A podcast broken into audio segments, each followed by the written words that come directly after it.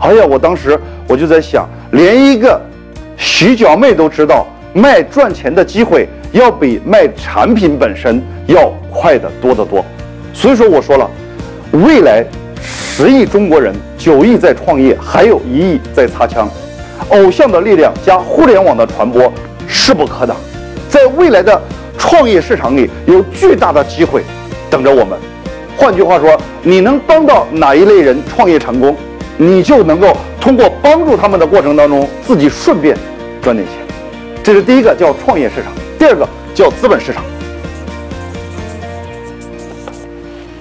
通俗一点讲，也就是在资本市场里，我们要学会卖企业的未来，我们把它叫做卖股权。